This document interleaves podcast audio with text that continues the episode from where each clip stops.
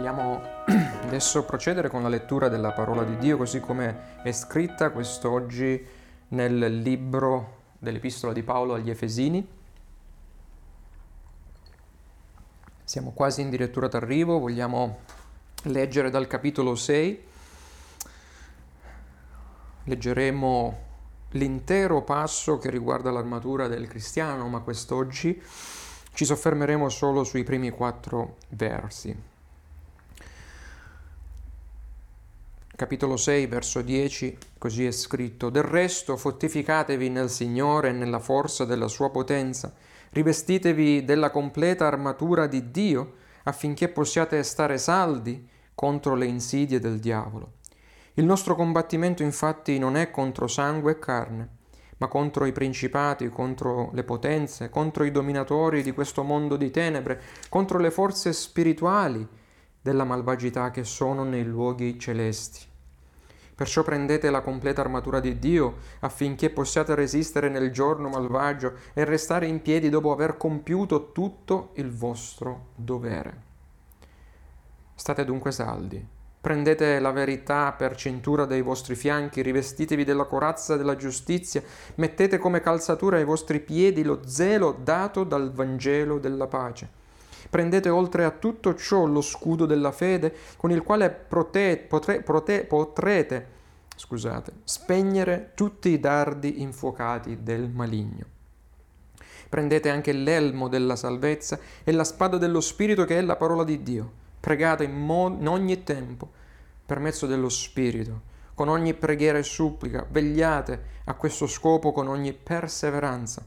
Pregate per tutti i santi e anche per me affinché mi sia dato eh, di parlare apertamente per fare conoscere con franchezza il mistero del Vangelo, per il quale sono ambasciatore in catene, perché lo annunci francamente come conviene che ne parli. Amen. Vogliamo pregare. Padre, ti ringraziamo per la tua parola, sapendo che ogni scrittura è ispirata da te, è utile a insegnare, a riprendere, a correggere, e ad educare ad ogni giustizia, affinché i tuoi figli siano completi e ben preparati per ogni buona opera che tu hai preparato per loro. Ti chiediamo che il tuo Santo Spirito faccia risplendere la sua luce sulla tua parola, affinché attraverso essa possiamo contemplare la bellezza del nostro Signore ancora quest'oggi, nel cui nome noi ti preghiamo. Amen. Il 6 giugno del 1944 gli alleati, eh, Inghilterra, Francia, Russia e Stati Uniti, eh, sbarcarono in, Nom- in Normandia e quel giorno nel gergo militare fu chiamato il D-Day in inglese, perché fu il giorno decisivo in cui fu letteralmente cambiato il corso della seconda guerra mondiale, assicurando agli alleati quella che sarebbe stata la vittoria finale della guerra contro il nazismo, il nazifascismo, che tuttavia arrivò soltanto 11 mesi dopo il D-Day. Infatti, dopo la caduta di Berlino il eh, 2 maggio del 1945 e la resa incondizionata della Germania agli alleati, l'8 maggio del 1945 fu invece chiamato il V-Day, il V-Day, il giorno della vittoria, appunto. Ora, tra il D-Day, il 6 giugno del 44, e il V-Day, l'8 eh, maggio del 45, gli eserciti continuarono a scontrarsi brutalmente, aggiungendo oltre altre centinaia di migliaia di vittime ai milioni di civili e militari già morti. Ciononostante, il D-Day rimase comunque il giorno decisivo. Questione di tempo e la liberazione dal regime di morte e la vittoria finale sarebbero arrivate. Allo stesso modo, per noi che abbiamo creduto in Cristo, la croce e la sua risurrezione sono state il nostro D-Day, in cui il Signore ha vinto la battaglia decisiva sul diavolo, sul male, sulla morte, assicurando per noi la vittoria certa, vittoria che però sarà consumata o sarà pubblicamente palesata soltanto alla sua seconda venuta. Nel grande e tremendo giorno del Signore, dice la scrittura, dicono i profeti, quando, eh, come scrive l'Apostolo Paolo in 1 Corinzi 15, 26, l'ultimo nemico che sarà distrutto sarà proprio la morte. Ciò significa che ora io e te viviamo per così dire tra il D-Day e il V-Day spirituale, tra la croce e la seconda venuta di Cristo, il cosiddetto tempo chiamato gli ultimi tempi. E sebbene la vittoria del credente sia certa in Gesù Cristo e il destino di Satana sia già segnato, il credente vive ancora nella morsa di una vera battaglia spirituale contro veri nemici spirituali che purtroppo continuano a mietere vere vittime tra il popolo di Dio.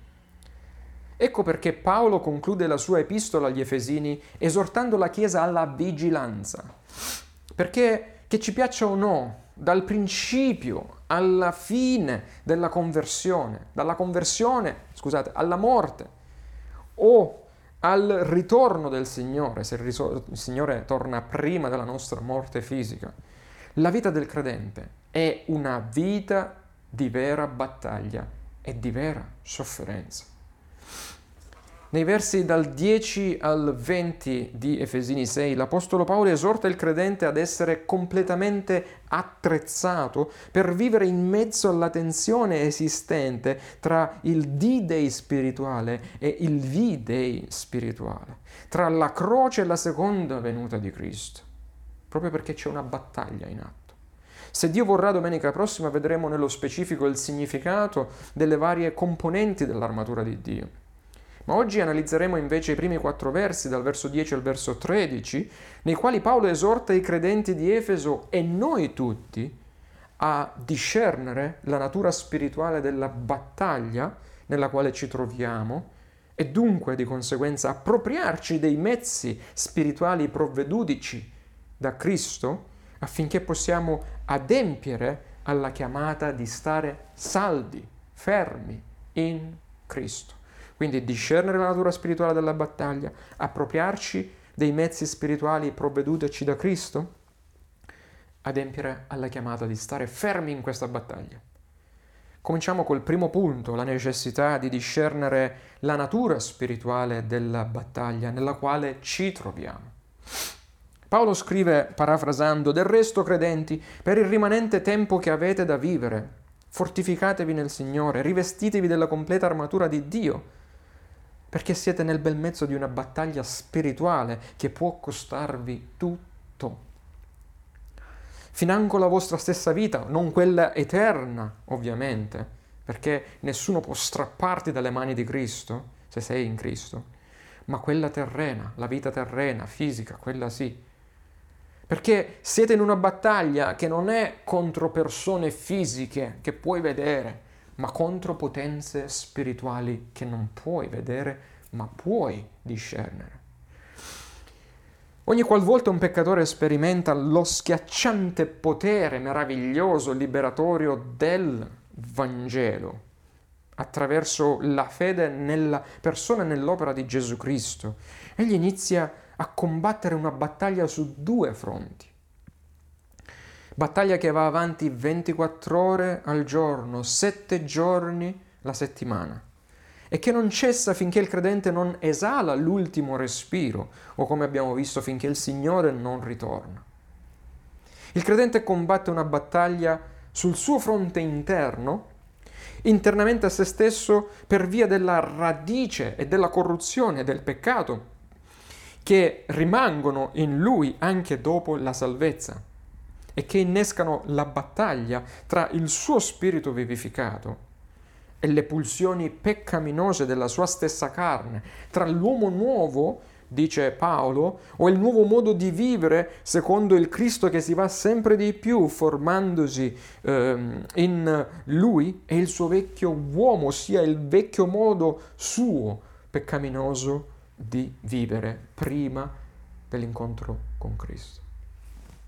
Ma i versi odierni ci ricordano che il credente combatte anche una seconda battaglia, un'altra battaglia, che è esterna ad esso, combattuta contro le rappresaglie di Satana che non ci sta, non ci sta a perdere l'anima liberata da Cristo, anzi la reclama cercando di riconquistarla, usando tutte le sue astuzie e le sue malefiche macchinazioni, facendo leva sulla nostra corruzione interna, la corruzione della nostra carne.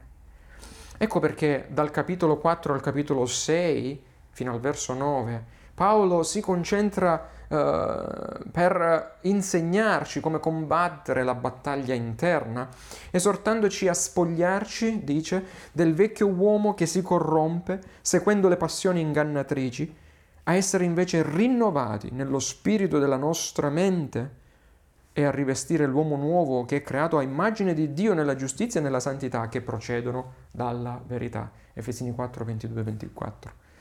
E poi dal verso 10 al verso 20 del capitolo 6, Paolo ci esorta a non ignorare la seconda battaglia, quella che imperversa intorno a noi, nei luoghi celesti, nei luoghi spirituali, quella che non è contro carne e sangue, ma contro Satana e le sue orde spirituali infernali, le quali, usando le tentazioni e i piaceri di questo mondo come leva contro la nostra carne, cercano di farci cadere rovinosamente, spingendoci a riusare nuovamente i nostri corpi come strumenti di iniquità anziché come strumenti di giustizia a Dio, scrive l'Apostolo Paolo al capitolo 6 eh, dell'Epistola ai Romani.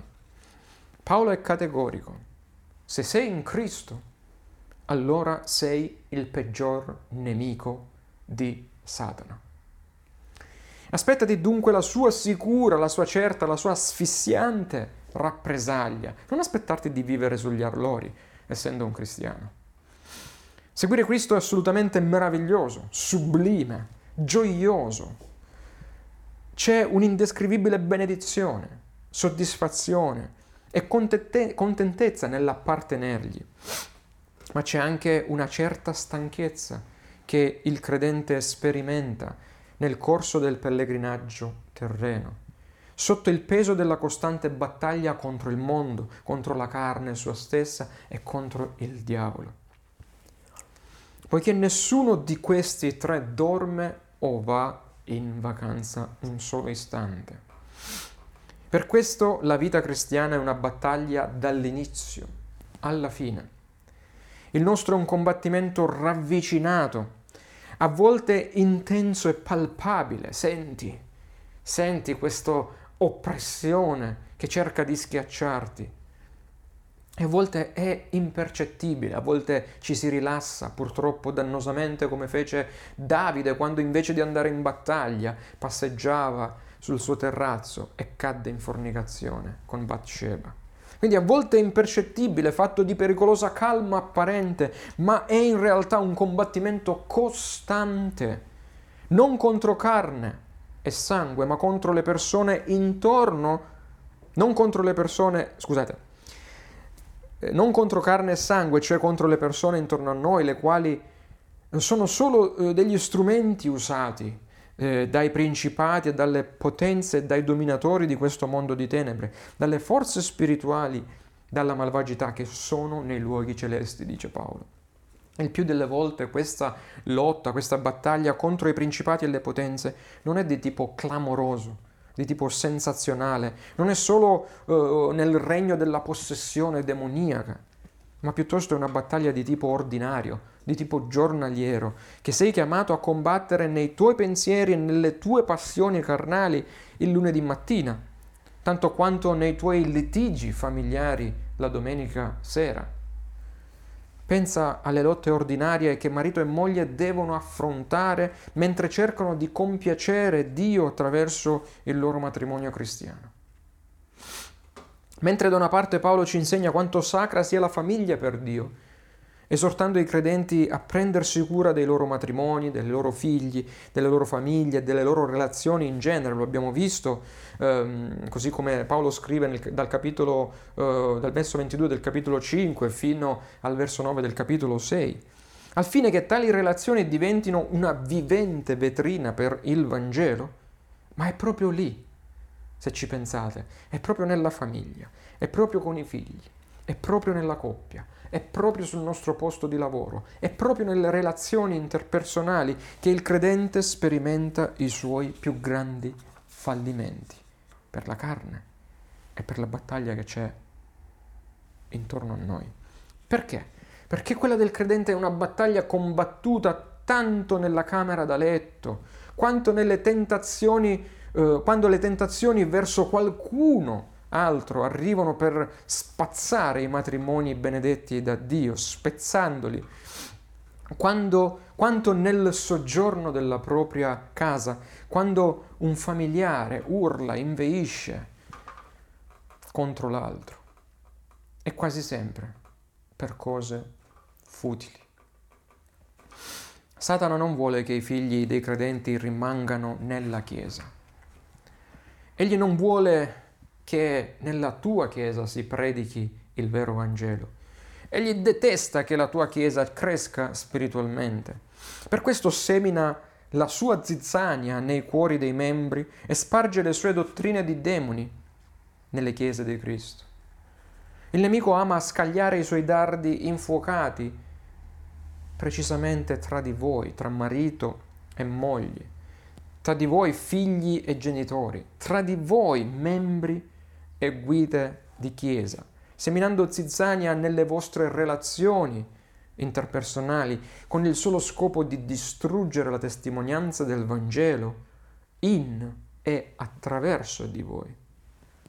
Saggiamente Paul Tripp, un pastore presbiteriano americano, sostiene che la nostra battaglia non è contro il caos o contro qualcosa di casuale, ma contro un sistema malvagio scrupolosamente architettato da Satana che, sapendo di aver poco tempo tra il D-Day e il V-Day, ha come scopo la distruzione della Chiesa e dei suoi credenti.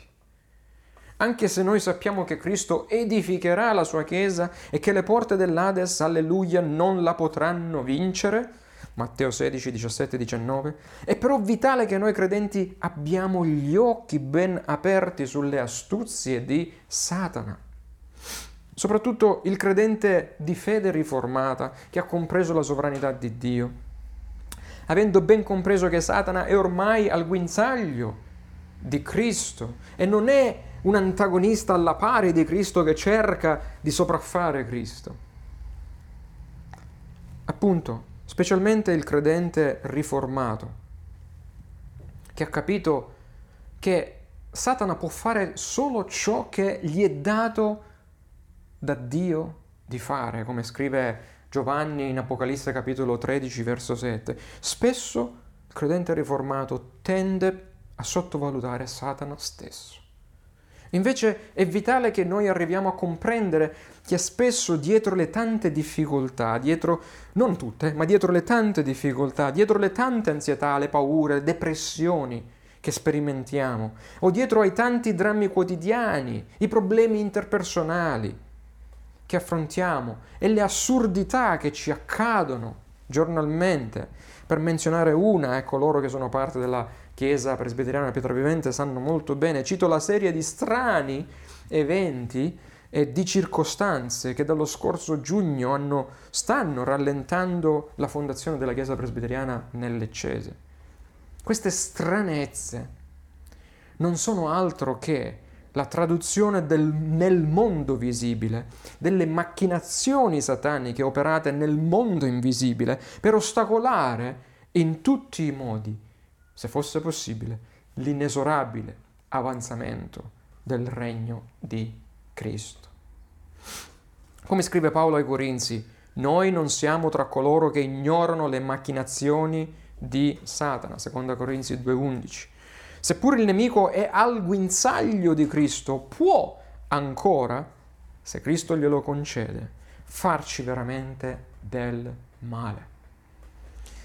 Perciò è bene che noi discerniamo la natura della battaglia in cui siamo coinvolti. Cosa pensi che accadrebbe se in questo preciso momento Dio provvidenzialmente e sovranamente avvolgesse il sipario intorno a noi, in modo che potessimo effettivamente vedere le realtà spirituali che sono altrimenti nascoste alla nostra vista ordinaria, carnale. Saremmo stupiti, saremmo scioccati, saremmo stra- eh, sopraffatti dalla malvagità, dalla malvagia realtà che ci circonda e che ci contrasta continuamente. Per questo dobbiamo essere spiritualmente sensibili al punto da chiederci in mezzo a qualunque situazione che sta accadendo sotto i nostri occhi, sotto i nostri sensi, cosa sta, stia facendo Dio e cosa stia facendo Dio attraverso il nemico delle anime nostre nel mezzo delle diverse prove in cui noi ci troviamo, al fine di realizzare che la nostra vera battaglia non è tra marito e moglie, tra figli e genitori, non è primariamente tra noi persone fatte di carne, ma tra noi e il reame spirituale intorno a noi, che si serve di noi per distruggerci gli uni gli altri. Satana ci vuole ciechi alle cose spirituali, vuole che lo ignoriamo e che siamo assorbiti dalla, bat- dalla battaglia sbagliata, innescata orizzontalmente tra di noi da lui e che stiamo combattendo tra di noi affinché ignoriamo il nostro vero nemico che è lui. Ma solo dopo che la battaglia sbagliata finisce, termina, si può cominciare a combattere quella vera, quella che non è contro carne e sangue, dice Paolo.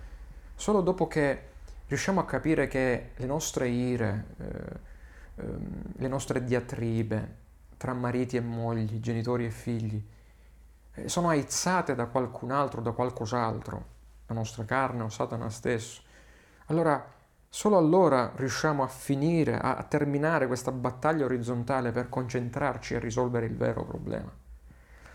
Ma andando al nostro secondo punto, questo testo ci insegna anche che Cristo, dopo averci salvato, ci ha anche provveduto, nella sua immensa grazia, i mezzi spirituali per poter resistere nella battaglia tra il V-Day e il D-Day, tra il D-Day e il V-Day.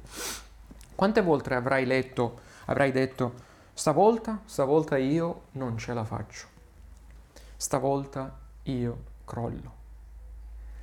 Paolo ci esorta non a trovare la forza in noi stessi nel bel mezzo della battaglia, perché mai potremmo osare di sfidare con le nostre fragilità e il nostro essere pieni di peccato qual siamo, la potenza di colui che da millenni tiene sotto schiavitù l'intera umanità.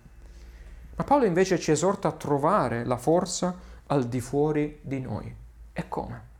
Appropriandoci dei mezzi spirituali provvedutici da Cristo, fortificandoci nel Signore e nella forza della sua potenza e rivestendoci della sua completa armatura. Paolo aveva usato la frase nella forza della sua potenza anche in Efesini al capitolo 1 verso 19, per descrivere non la potenza che Dio ha usato nella creazione ex nihilo, cioè dal nulla, non nella potenza che lui continuamente usa per sostenere attraverso la provvidenza tutto il suo creato, demoni compresi, ma circa la potenza che ha usato per risuscitare Gesù Cristo dai morti, esaltandolo alla destra del Padre. Ed è quella stessa potenza esaltata della risurrezione che ora sta operando in ognuno dei credenti affinché, dice Paolo, affinché tutti noi possiamo conoscere, realizzare, appropriarci, conoscere qual è verso di noi che crediamo l'immensità della sua potenza. Questa potente efficacia della sua forza egli l'ha mostrata in Cristo quando lo risuscitò dai morti e lo fece sedere alla propria destra nei luoghi celesti, laddove imperversa la battaglia. Al di sopra di ogni principato, autorità, potenza, signoria, di ogni altro nome che si nomina non solo in questo mondo ma anche in quello futuro. scrive Paolo al capitolo 1 di Efesini.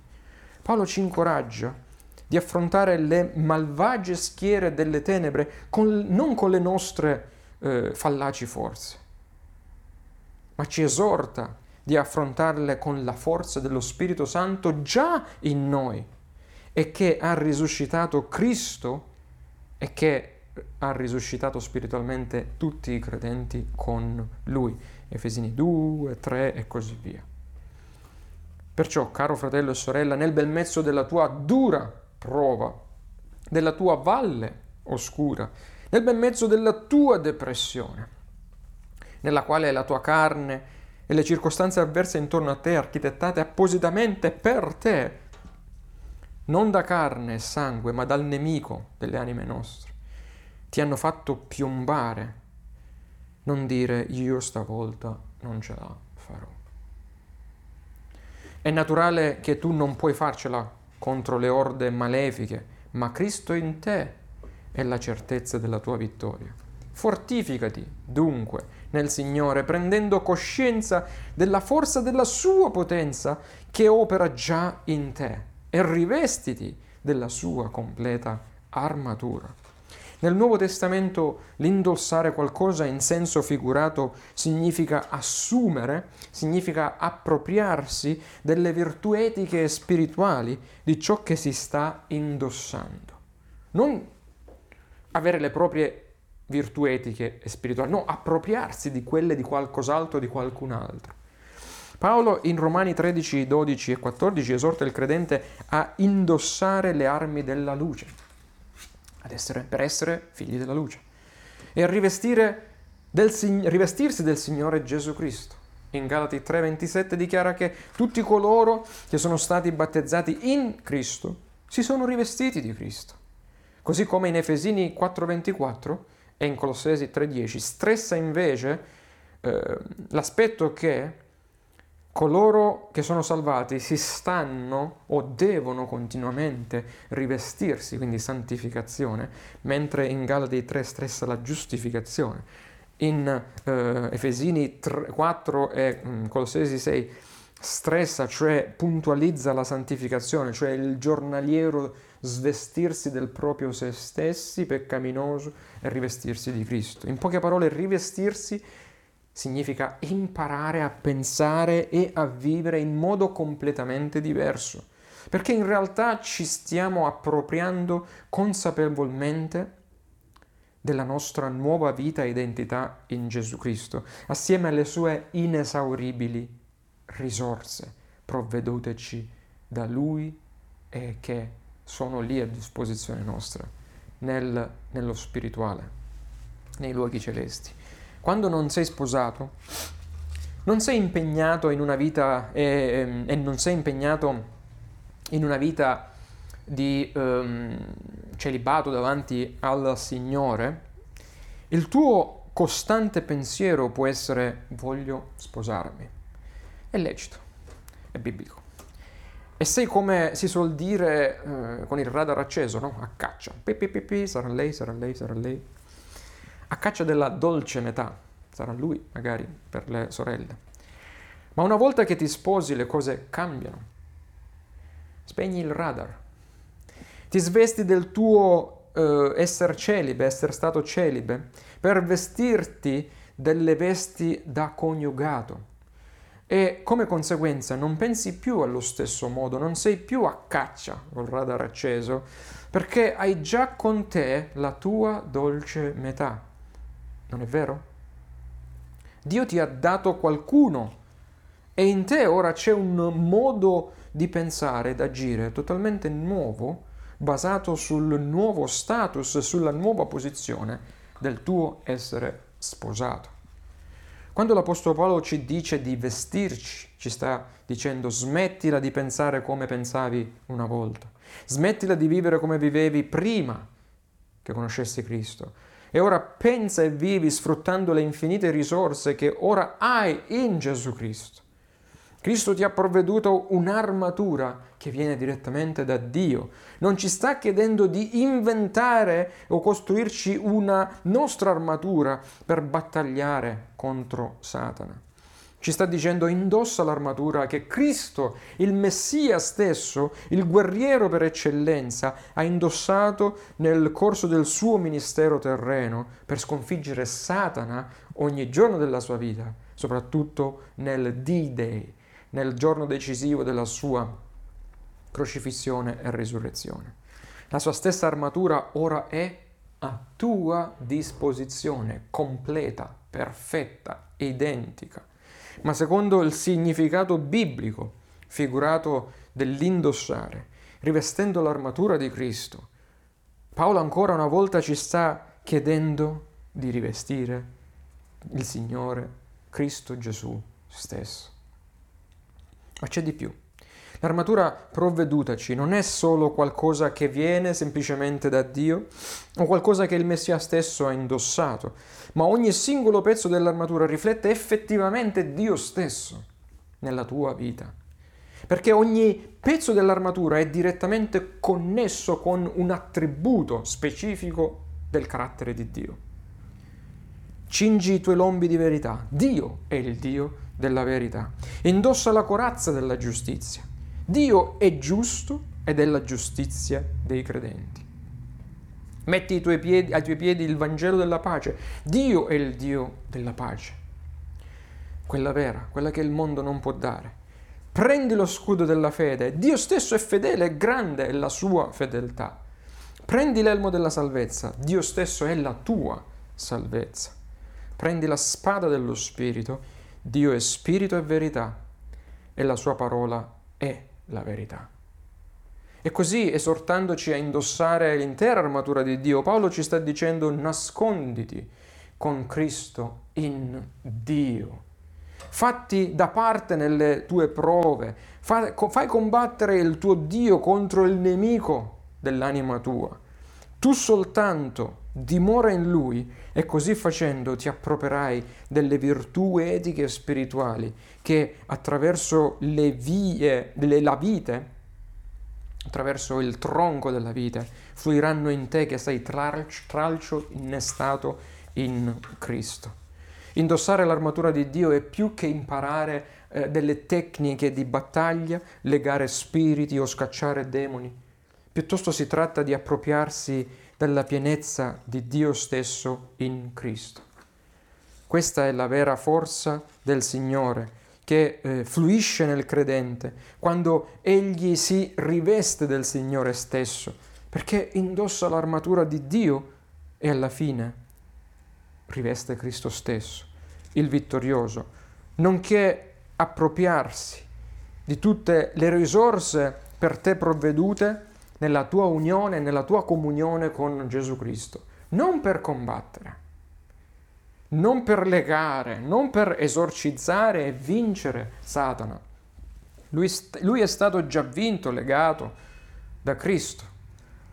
Ma, e qui veniamo al nostro ultimo punto, dobbiamo rivestirci dell'armatura Dobbiamo fortificarci nella forza della sua potenza per adempiere alla nostra chiamata che è quella di star semplicemente saldi in Cristo, mentre nella battaglia adempiamo a tutte le opere che Cristo ha precedentemente preparato per ognuno di noi. Ecco, ora ecco il grande scopo di indossare l'armatura, in modo che tu possa stare in piedi. Tutto qui diresti. Devo fortificarmi nel Signore, nella forza della sua potenza, devo indossare l'intera armatura di Dio soltanto per poter stare in piedi. Non devo andare a fare un po' di guerra spirituale, a rompere le uova nel paniere di Satana. Sembra poco glorioso, vero? Ma l'Apostolo Paolo ci dice che lo scopo nella battaglia è di stare in piedi per ben tre volte e per poter resistere nel giorno malvagio e restare in piedi dopo aver compiuto tutto il vostro dovere, mentre adempi la tua vocazione come marito, come moglie, come padre, come madre dei tuoi figli, che devono essere cresciuti nel patto e come figli che devono sottomettersi ai genitori, mentre lavori sotto padrone o mentre eserciti la tua autorità come datore di lavoro sui tuoi dipendenti, o semplicemente mentre servi in chiesa o la chiesa come membro della tua chiesa locale. il tutto facendo trasparire nella tua vocazione affidata da Dio, nel suo regno, il Cristo che va sempre più formandosi in te per la efficace proclamazione del Vangelo attraverso la vetrina della tua vita. Stare in piedi nel giorno malvagio, ossia quando il nemico si scaglia contro di te per distruggerti, quando assalta la tua anima o attacca la tua mente o quando tenta di piegare la tua volontà, quando cerca di sfruttare la tua carne, quando progetta di distruggere la tua fede, quando ti attacca con i suoi dardi più infuocati, come quello della tentazione, l'obiettivo per noi è sempre lo stesso. Non è per superarlo in astuzia, lui è molto più intelligente e forte di noi, ma l'obiettivo nostro è sempre lo stesso, rimanere fermi e resistere in Cristo. Non dargli un sol centimetro mentalmente, moralmente e spiritualmente. L'obiettivo di questa battaglia è di attingere così tanto dalla forza di Dio da essere in grado di resistere alle sue offese, offerte, ai suoi appelli e di ripudiare tutte le sue accuse restando saldi, nonché resistendo avendo la certezza che il D-Day è alle nostre spalle e la guerra è già vinta alla croce e che davanti a noi ci aspetta il V-Day, il giorno della piena consumazione, della piena ricompensa quando Cristo finalmente ritornerà. Pietro dice la stessa cosa in 1 Pietro 5. Giacomo dice la stessa cosa in Giacomo 4:7. Sei tu pronto a stare in piedi, cioè resisti e lui fuggirà da te. Sei tu pronto a stare in piedi nel tuo giorno malvagio, dopo aver compiuto tutto il tuo dovere? Sei tu pronto a resistere agli schemi eh, del diavolo orditi contro di te, orditi contro tua moglie, contro i tuoi figli, contro tuo marito, contro la tua famiglia? Per distruggere il tuo matrimonio, la tua famiglia, la tua chiesa locale.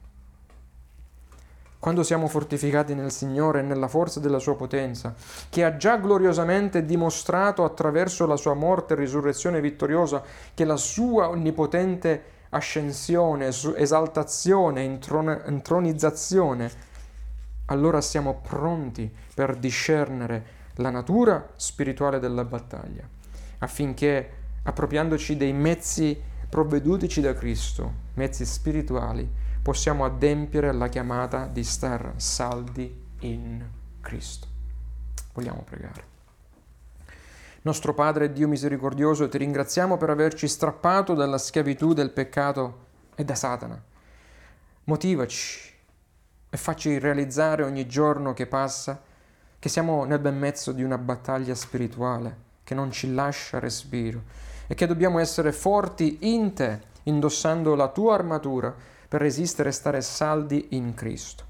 Preghiamo che tu ci possa aiutare per amore di Cristo a rivestirci della forza della tua potenza, il quale ha vinto la nostra guerra per noi e preghiamo di essere forti in Lui, nel potere della sua potenza, per il suo glorioso nome.